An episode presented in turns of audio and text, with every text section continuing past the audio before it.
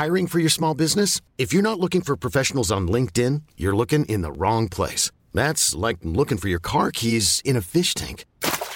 LinkedIn helps you hire professionals you can't find anywhere else, even those who aren't actively searching for a new job but might be open to the perfect role. In a given month, over 70% of LinkedIn users don't even visit other leading job sites. So start looking in the right place. With LinkedIn, you can hire professionals like a professional. Post your free job on linkedin.com slash achieve today.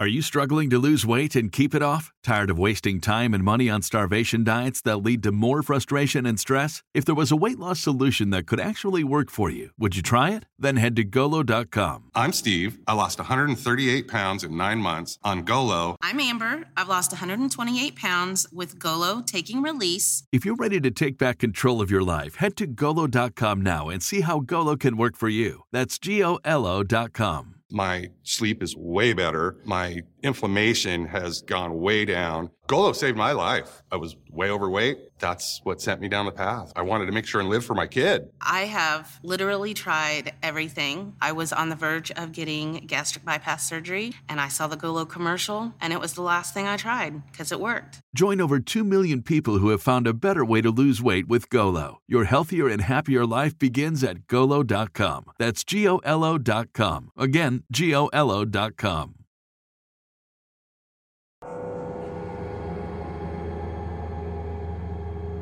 Magandang araw, giliw naming tagapakinig. Ang kwento natin ngayon ay tungkol sa mga kakaibang panaginip. Mga astral projection na tinatawag.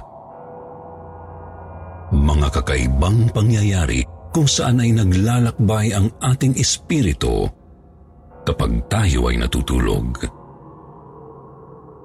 May ganito ba kayong karanasan? Mga kababalaghang hindi natin maipaliwanag. Pero tayo, nararanasan natin ito.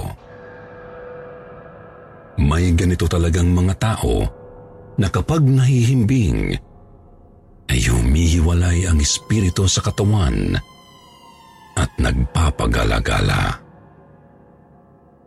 Pero kagaya ng letter sender nating si Dorothy, nangyari ito nang siya ay maospital dahil sa panganganak. Nakakatakot kung isipin. Paano nga ba makaalis sa ganoong sitwasyon kung tayo ay natrap sa kawalan?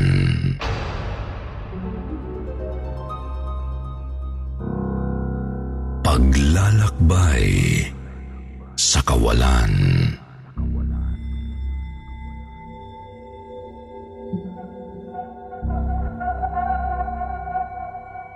Ako po si Dorothy.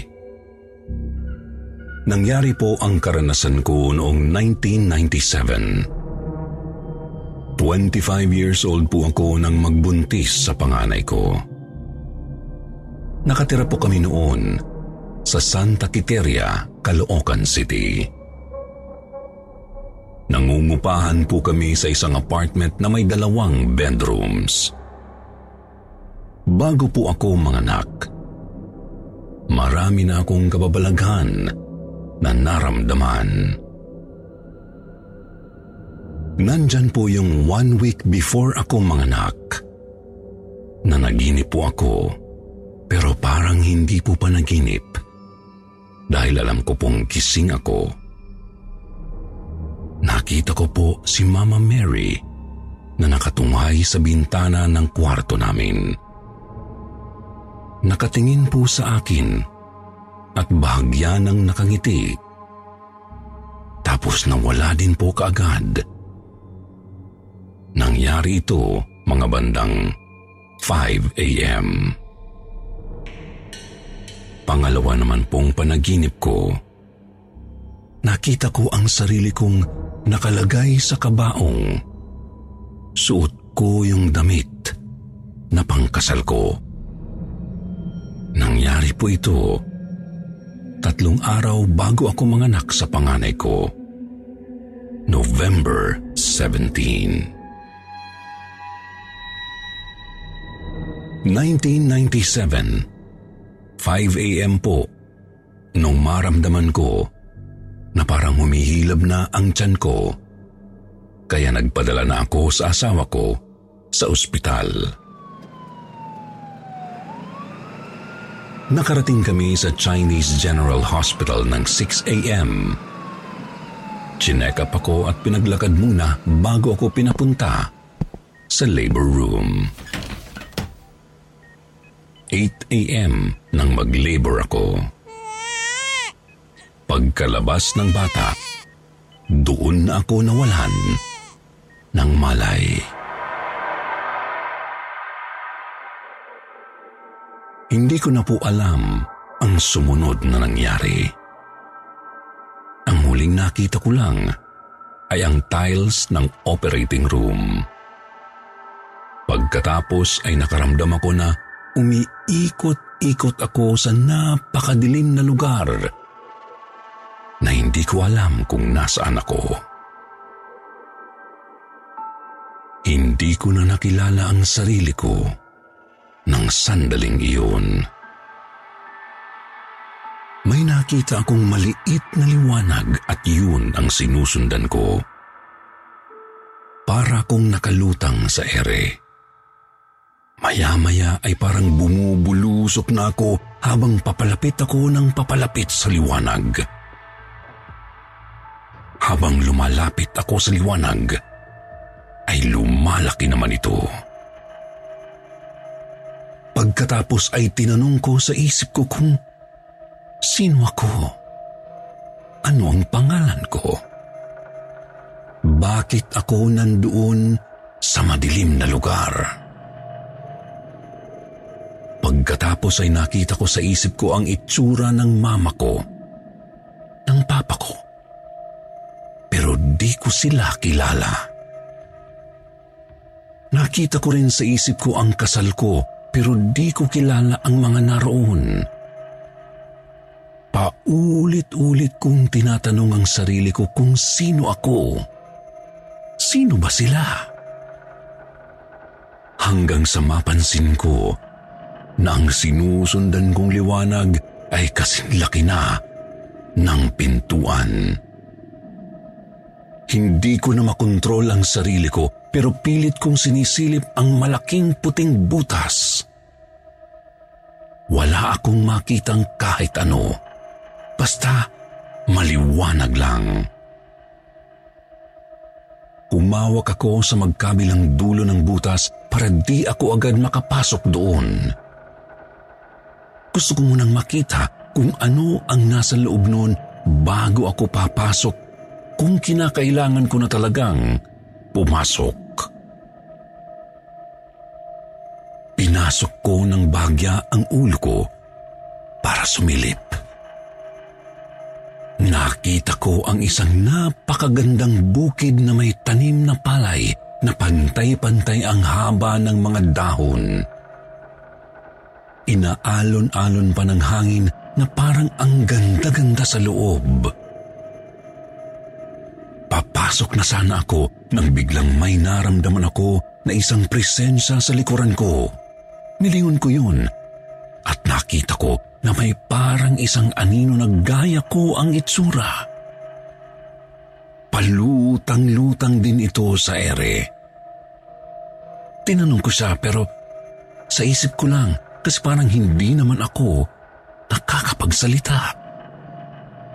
Nakakapag-usap kami sa isip lang. Tinanong ko kung sino siya.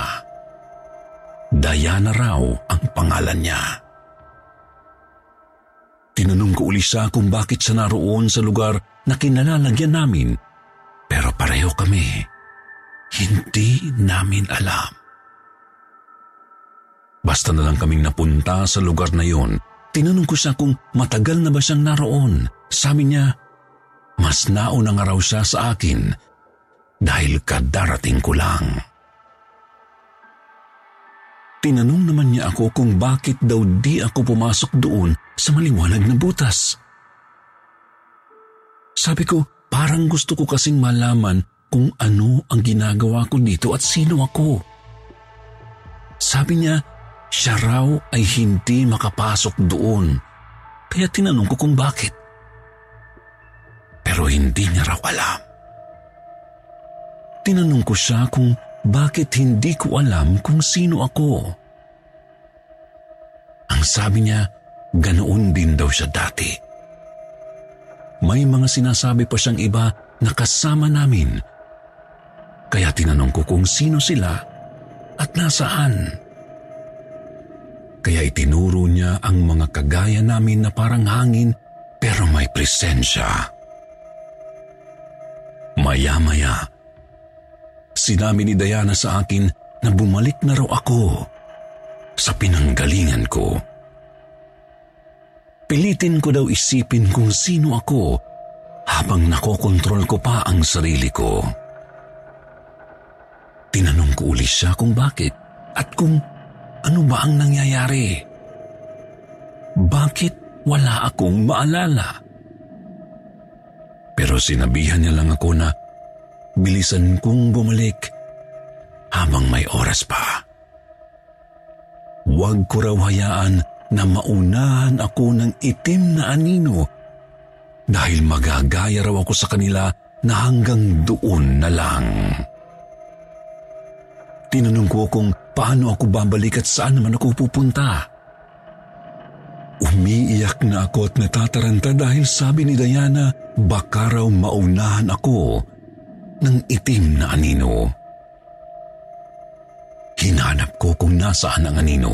Pinagmamadali ako ni Diana na isipin kung sino ako para mabilis ko raw matuntun ang kinaroroonan ko. Kaya tumalikod na ako sa malaking butas at kahit wala akong makita sa sobrang dilim ay dumiretso akong pabalik sa madilim na dinaanan ko. Wala akong makita at hindi ko rin alam kung umaabante pa ba ako. Para akong nasa kalawakan. Pinipilit kong hanapin sa isip ko kung sino ako at sino yung mga nag-flashback sa isip ko. Maya-maya, may naramdaman akong presensya. Tinanong ko kung sino siya. Pero mamisi lang ito na parang nakikipag-unahan sa direksyon na tinatahak ko. Kaya nakipag-unahan din ako sa kanya habang iniisip ko kung sino ako. Maya-maya ay may mga naririnig na akong boses. Maraming maraming boses na hindi ko alam kung kanino at sino ang kinakausap nila. May nagsasabing, Mrs., heto na ang anak niyo. Kumising na po kayo. One week na po kayong natapos mga anak. Hawakan niyo po ang anak niyo. Tapos feeling ko na iiyak ako sa tuwa pero hindi ko alam kung sino yung baby na yun. Naramdaman ko lang at naririnig ang boses. Hanggang sa may narinig akong boses, ang sabi, Dor, gising ka na please. Huwag mong iwan sa akin ang anak natin. Bigla kong tinanong ang sarili ko kung ako ba ang kinakausap niya. Ako ba si Dor? Pinipilit kong maalala ang lahat hanggang sa naramdaman kong yung nakikipag-unahan sa akin ay nauna na Napakalayo na niya sa akin. Natakot ako dahil naalala ko ang sabi ni Diana na kapag naunahan ako ng itim na anino, ay hindi na ako makakabalik sa pinanggalingan ko. Kaya pinipilit ko na lang isipin kung sino ako. Maya-maya ay narinig kong may nagsalita. Tawagan daw si Arnold. Naalala kong yun ang pangalan ng asawa ko. Hindi ko alam pero lahat ng boses na naririnig ko parang nasa emergency ang ganap na para silang nagkakagulo. Tapos naisip ko, Arnold Sugi? Bigla kong naalala ang kasal namin. Naalala ko siya. Naalala ko ang asawa ko. Naaalala ko na kung sino ako. Dorothy. Yun ang pangalan ko.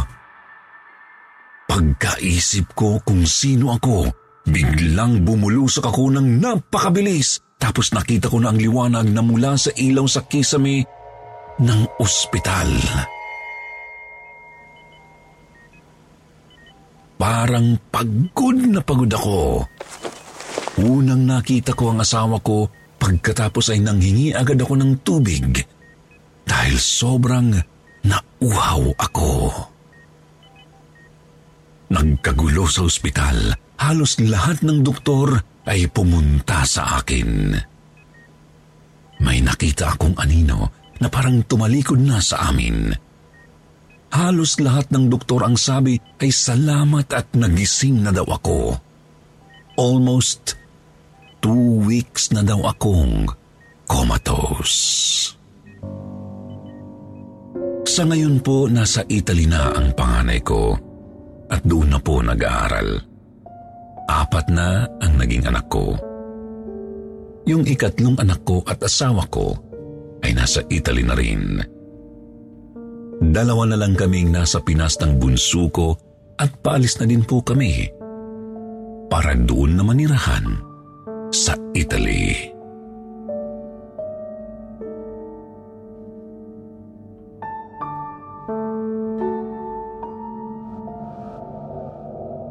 Ang susunod na kwentong babasahin natin ay tunay na nangyari kay Josie. Nagpaparamdam sa kanya ang luma niyang manika at dinala pa siya sa ibang lugar. Kakaiba ang experience niya pero kung iisipin, creepy ito. Nai-imagine niyo ba pag sinabing manikang nagpaparamdam. Nakakatakot, di ba?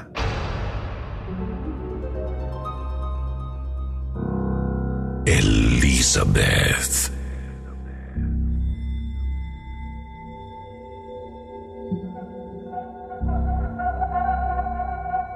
Magandang gabi po sa mga tagatangkilik ng programang ito. Itago niyo na lang ako sa pangalang Josie D. Tubong Tugigaraw, Cagayan Valley. Ang kwento ko po ay nangyari noong bumisita kami sa kapatid ko sa Europa. Bilang regalo niya sa akin dahil sa pagtatapos ko sa kolehiyo at pagkakapasa ko ng board exam. Taong 2011. Manghang-mangha ako sa scenery ng bansang iyon. Ang mga garden at mga palasyo noong Renaissance period ay na-preserve talaga nila. Isang araw nagyaya ang kapatid ko na mag-visit sa isang iconic na palasyo. Habang papunta kami doon, may nakita kaming mga sasakyan na nakaparada at naka-open ang trunk sa likod. Na-curious kami at pinuntahan namin ito. Pagkalapit, nalaman naming ito pala ay garage sale. Sobrang natuwa ako. Mahilig ako sa mga ganito. Pati ang nanay ko ay mahilig ding mamili sa mga ukay-ukay o segunda mano. Pati mga antiques, lalo na ang mga figurines o mga pandisplay sa bahay. Habang tumitingin, wala akong matipuhan na bilhin. Oo, magaganda ang mga binibenta nila. Pero hindi ako namamagnet na bilhin ng mga ito. Maya-maya, biglang parang may kuminang sa bandang hulihan ng mga nakapilang sasakyan. Na-curious ako, kaya pinuntahan ko. Pagdating ko doon, Binati ako ng mag-asawang nasa edad 50s. Tinanong ng babae kung ano raw ba ang kailangan ko. Nahihiya pa akong sumagot sa kanya. Sinabi kong napahanga ako sa magaganda nilang tinda. Mga vintage vase at mga ceramic items ang binebenta nila. Parang nasa 1900s gawa ang mga ito. Pero isang bagay ang pumukaw talaga sa aking paningin. Isang Victorian porcelain doll na may taas na 24 inches. Sa mga nakikinig at nanonood, eto po ang larawan ng manyika.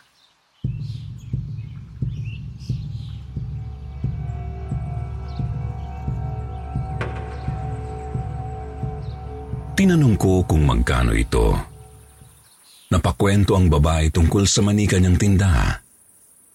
Isa raw itong family heirloom. Ipinapasa from generations to generations. Binibenta na raw niya ito dahil lilipat na sila sa ibang bansa at hindi na nila kayang dalhin pa ang manika. Nang sabihin niyang binebenta ito sa halagang 6 euros, agad-agad ko itong binili. Talagang na-magnet ang mga mata ko sa dal na yun. Naka-attach ang picture ng dal para makita niyo po at ng mga viewers. Tuwang-tuwa akong ipinakita ito sa kapatid ko. Gandang-ganda rin siya sa manika. Nang tumawag ang mama ko sa Skype, ay ipinakita ko rin sa kanya ang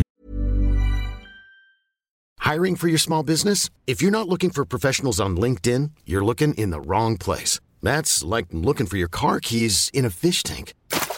LinkedIn helps you hire professionals you can't find anywhere else, even those who aren't actively searching for a new job but might be open to the perfect role. In a given month, over 70% of LinkedIn users don't even visit other leading job sites. So start looking in the right place. With LinkedIn, you can hire professionals like a professional. Post your free job on linkedin.com slash achieve today. Millions of people have lost weight with personalized plans from Noom. Like Evan, who can't stand salads and still lost 50 pounds. Salads generally for most people are the easy button, right? For me, that wasn't an option. I never really was a salad guy. That's just not who I am. But Noom worked for me. Get your personalized plan today at Noom.com. Real Noom user compensated to provide their story. In four weeks, the typical Noom user can expect to lose one to two pounds per week. Individual results may vary. nabili kong manika at pati siya ay gandang-ganda. Excited din siyang makita ito sa personal. Sa unang gabi ng manika sa bahay sa Europa, wala namang kakaibang nangyari o presensya na naramdaman kami. Hanggang sa pag-uwi namin dito sa Pilipinas. Pagkabukas ng aking maleta, ang manika ang una kong inilabas at ipinakita ko ito kay mama. Agad naman niyang nilabhan ang damit nito pati ang kanyang sombrero. Nilinisan pa niya ang mga ceramic na mukha, kamay at paa nito. Pagkatuyo ng damit, binihisan na uli ang manika at saka dinisplay sa bahay. Lahat kami ay gandang-ganda sa manikang iyon. Hanggang isang gabi. Pagkatapos kong gawin ang mga rituals ko bago matulog, like mag-toothbrush at maglinis ng mukha at katawan, nilapitan ko yung dal. Kinausap ko ito na para bang kinukumusta. Tinatawag ko siya sa pangalan niyang Elizabeth. Ito kasi ang napagkasunduan naming ipangalan sa kanya. Pinunasan ko ang kaunting alikabok sa kanyang mukha. Pagkatapos noon, nakaramdam na ako ng antok. Nahiga na ako at mabilis akong nakatulog. Ang alam ko, tulog ako noon. Pero parang nagising ako at bumangon. Naupo ako sa kama. Biglang nagbukas ng bahagya ang pintuan ng kwarto ko. Hinintay kong pumasok ang nagbukas ng pinto. Dahil nakapinid pa ito, nakita ko ang pamilyar na damit na suot nito. tuluyan ng bumukas ang pinto, nagulat ako dahil tao ang pumasok. Nanlaki ang mga mata ko nang nakita ko si Elizabeth. Sobrang nagtataka ako dahil isa talaga siyang tao nang pumasok sa kwarto ko pero hindi siya nakakatakot. Talagang napakaganda niya. Parang model na artista sa ganda. Matangkad din siya. Tinawag niya ako at inilahan pa niya ang kamay na parang nagsasabing hawakan ko ang kamay niya. Namangha ako sa kanya kaya ako ay sumama. Pagkalabas namin ng pinto ay parang ibang lugar na ang napuntahan namin. Kung napanood niyo ang pelikulang The Lovely Bones na kung saan ang bida ay nasa lugar na tinatawag nilang heaven, ay ganun na ganun ang itsura ng lugar na pinuntahan namin. Matataas na pinong damo at green na green pa ito. Madaming bulaklak at sobrang mahangin na parang napaka-presko ng dating. Si Elizabeth ay ninamnam ang bawat hakbang niya. Parang isang tao na nakawala sa preso. Nakakatuwa siyang tingnan, kakaiba ang saya niya. Pero napansin ko na parang ang bilis ng mga galaw niya habang pinagmamasdan ko siya para ba akong nahigop sa kinauupuan ko at biglang nasa kama na ako. Nahagip ng mata ko si Elizabeth na nasa kwarto at hinahaplos ang ulo ko na para bang pinapatulog niya ako. Maya-maya ay biglang nakatulog uli ako. Kinaumagahan, Naalala ko ang nangyari. Lapitan ko ang kabinet kung saan nakapwesto si Elizabeth. Kinausap ko ito at tinanong kung ano ang gusto niyang ipahiwatig. Tinanong ko siya kung natutuwa ba siya na nasa ibang bansa na. Kung gusto niya ba kung nasaan siya ngayon. Siyempre, alam ko naman na hindi siya sasagot. Isang araw, habang naglilinis at nag-aayos ako sa kwarto, biglang nagbukas ang pintuan ng bahagya.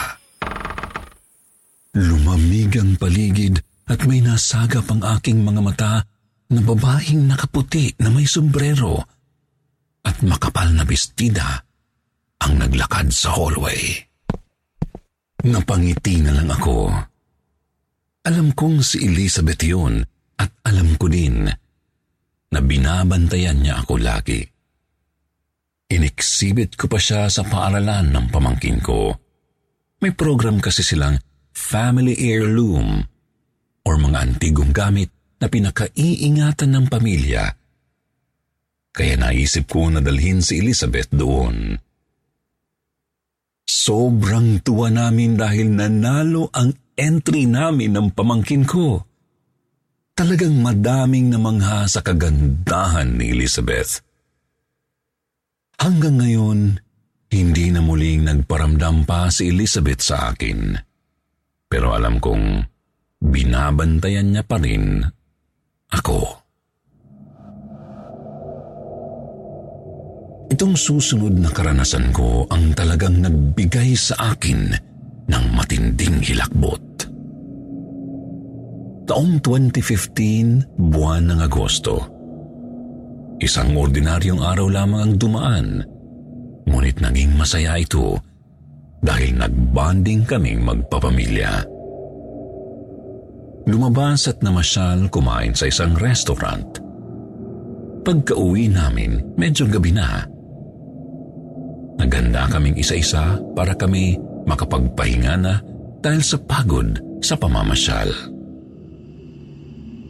Nang matapos na ako sa daily night routine ko, nahiga na ako. Agad naman akong nakatulog. Kagaya ng naranasan ko kay Elizabeth na parang gumising lang ako. At kung anong suot kong damit ng matulog, ay ganun din nung nagising ako. Pero kakaiba itong pangyayari. Ang bigat ng aura sa buong kwarto. Nagmistulang red room ang kwarto ko pero hindi kulay pula kundi kulay violet ito. Naglakad ako sa kwarto at may napansin akong isang bagay na nakasandal sa may tabi ng TV. Nilapitan ko ito at tiningnan. Isang shotgun na makaluma ang naroon. Maraming carvings ito na parang gawa pa noong 18 to 1900s. Na-curious talaga ako. Hinawakan at binuhat ko ito. Pinosisyon ko ito na parang may tatargetin ako. Hinawakan ko lang naman ang gatilyo ng shotgun pero di ko kinalabit. Nang natapos ko ng kalikutin at titigan ito, ibinalik ko na ito sa pwesto niya. Bumalik na rin ako sa kama at nahiga na. Wala pang ilang minuto. Parang may bumaba galing sa kisame. Isang tao. Lalaki siya. Nanlilisik ang mga pulang mata nito. Nakaposisyon ang mga kamay nito na talagang sasakalin ako. Noong una, di ko napansin kung sino ito, pero kalaunan, namukhaan ko siya. Walang iba kundi ang aking lolo. Tatay ng mama ko. Galit na galit itong tinanong kung nasaan daw ang baril niya. Bakit ko raw kinuha ito? May sinabi pa siya na papatayin daw ako kaya ibalik ko raw ang baril. Dahil sa takot ko, nagsisisigaw ako. Humingi ako ng tulong sa mama ko. Sigaw ako ng sigaw na papatayin ako ni Lolo. Grabe ang takot ko noon dahil demonyo ang mukha ng lolo ko.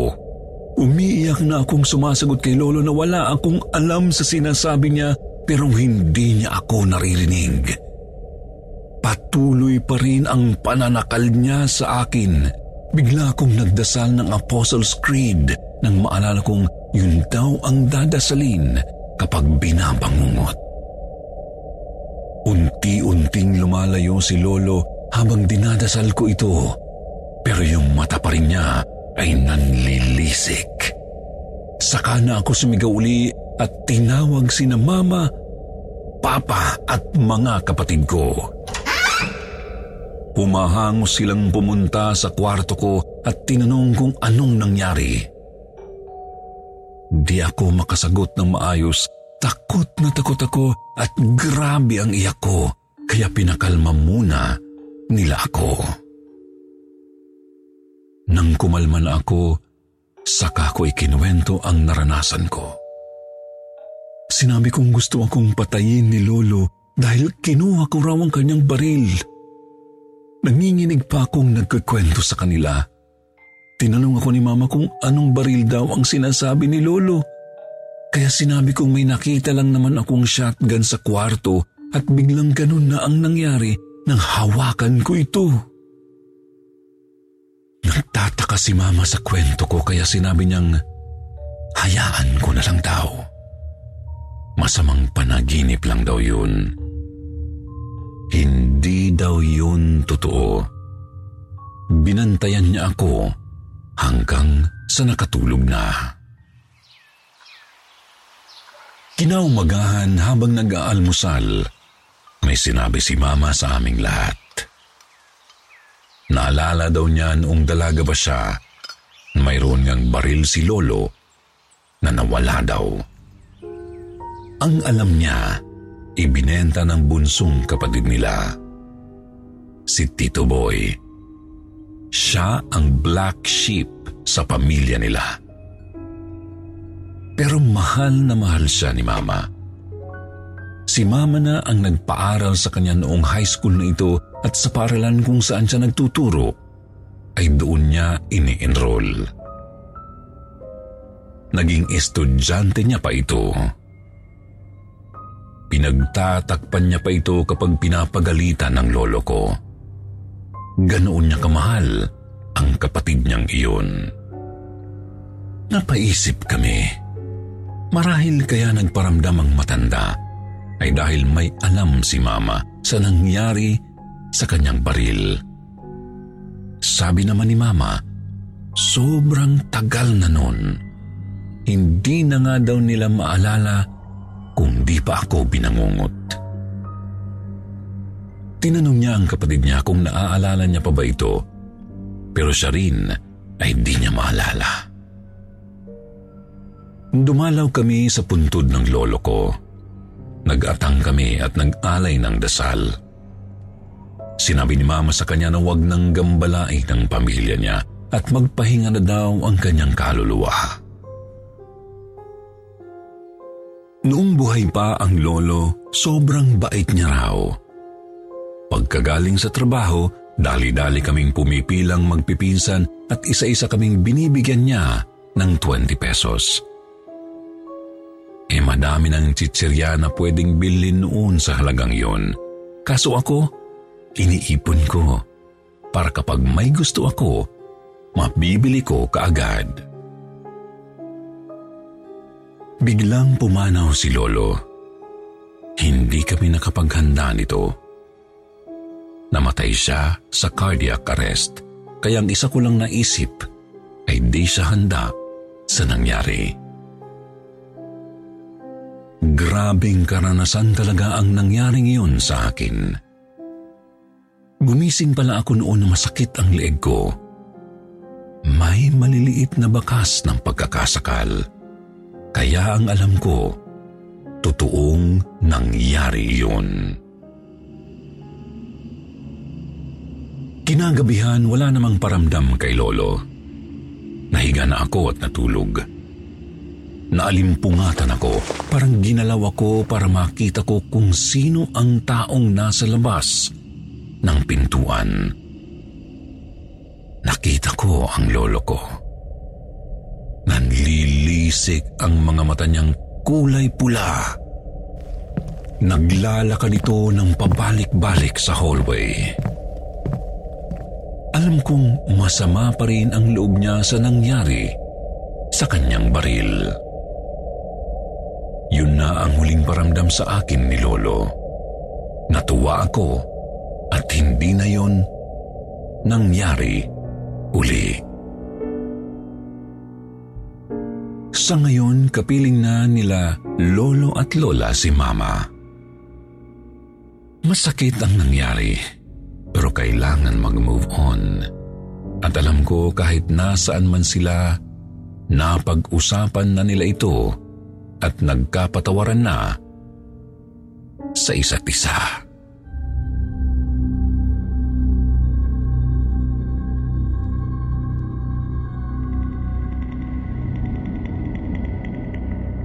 Astral Projection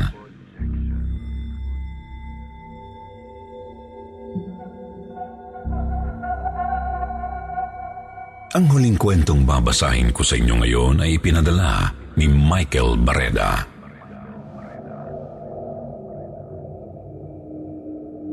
Magandang gabi po, Sir Jupiter. Ang maikling kwentong ibabahagi ko ay base sa totoong pangyayari noong taong 2015. Isa nga po pala akong nurse sa isang hospital noon sa San Mateo, Rizal at madalas na panggabi ang pasok ko. Bago mag-umpisa ang trabaho ko, wala naman akong kakaibang nararamdaman as usual na madaming pasyente.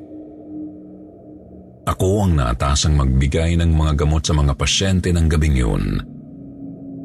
Pagkatapos kong maibigay ang mga gamot sa mga pasyente, nakaramdam ako ng antok. Dahil na rin siguro sa ilang araw na akong pumapasok ng tuloy-tuloy. Nagpaalam ako na iidlip lang saglit sa mga kasamahan ko. Humiga ako sa couch na nasa likod ng nurse's station at agad akong nakatulog noon at nanaginip. Naaalala ko pa ang panaginip ko ay gagamit ako ng banyo para umihi. Pero parang hindi panaginip ang alam ko. Kaya bumangon ako at nagbanyo. Nakita ko pa ang mga kasama ko na nagtatrabaho sa nurse's station. Pero paglabas ko ng banyo, wala na sila. Napakatahimik ng lugar. Gulong-gulo ang isip ko nang lumabas ako ng nurse's station. Nagsisigaw ako pero walang sumasagot. Nang biglang parang may nangyari na nagpagkising sa akin. Nakita ko ang mga katrabaho ko na nagsusulat sa station nang magising ako. Sinubukan ko silang tawagin, ngunit Walang boses na lumalabas sa bibig ko. Sumisigaw na din ako, ngunit parang nasa isip ko lang ito at wala talagang boses na lumalabas mula sa bibig ko. Sinubukan ko din na igalawang mga kamay at paa ko, ngunit di ko magawa at parang nag-ground ang pakiramdam ko. Ang naririnig ko lang ay buzzing sound na napakalakas. Kinakabahan na ako noon na akala ko ay mamamatay na ako. Ang bigat din sa dibdib, sinusubukan ko silang tawagin ngunit hindi talaga nila ako marinig. Pinipilit kong bumangon nang biglang lumabas ang astral body ko sa aking katawan at nakita ko ang katawan ko na nakahiga. Tulog na tulog sa couch at parang may liwanag na nakakonekta sa katawan ko at sa aking astral body. Ang gaan sa pakiramdam na parang nakalutang ako. Nilapitan ko sila, ngunit di talaga nila ako napapansin. Nang pumasok sa isip ko na gusto ko nang bumalik sa aking katawan, ay para akong hinigop pabalik ng mabilis. Pagkatapos ay bigla akong nagising. Kinwento ko sa mga kasama ko at katrabaho ang nangyari at kinabahan din sila. Pagkatapos ng pangyayaring iyon, ilang araw din akong hirap matulog sa gabi dahil natatakot ako na baka maulit-ulit ang pangyayaring iyon. Pero sa ngayon, nararamdaman ko na kung mag-astral projection ako at nagagawa ko siya nang di na ako natatakot. Maraming salamat po sa pagpili nitong aking maikling kwento.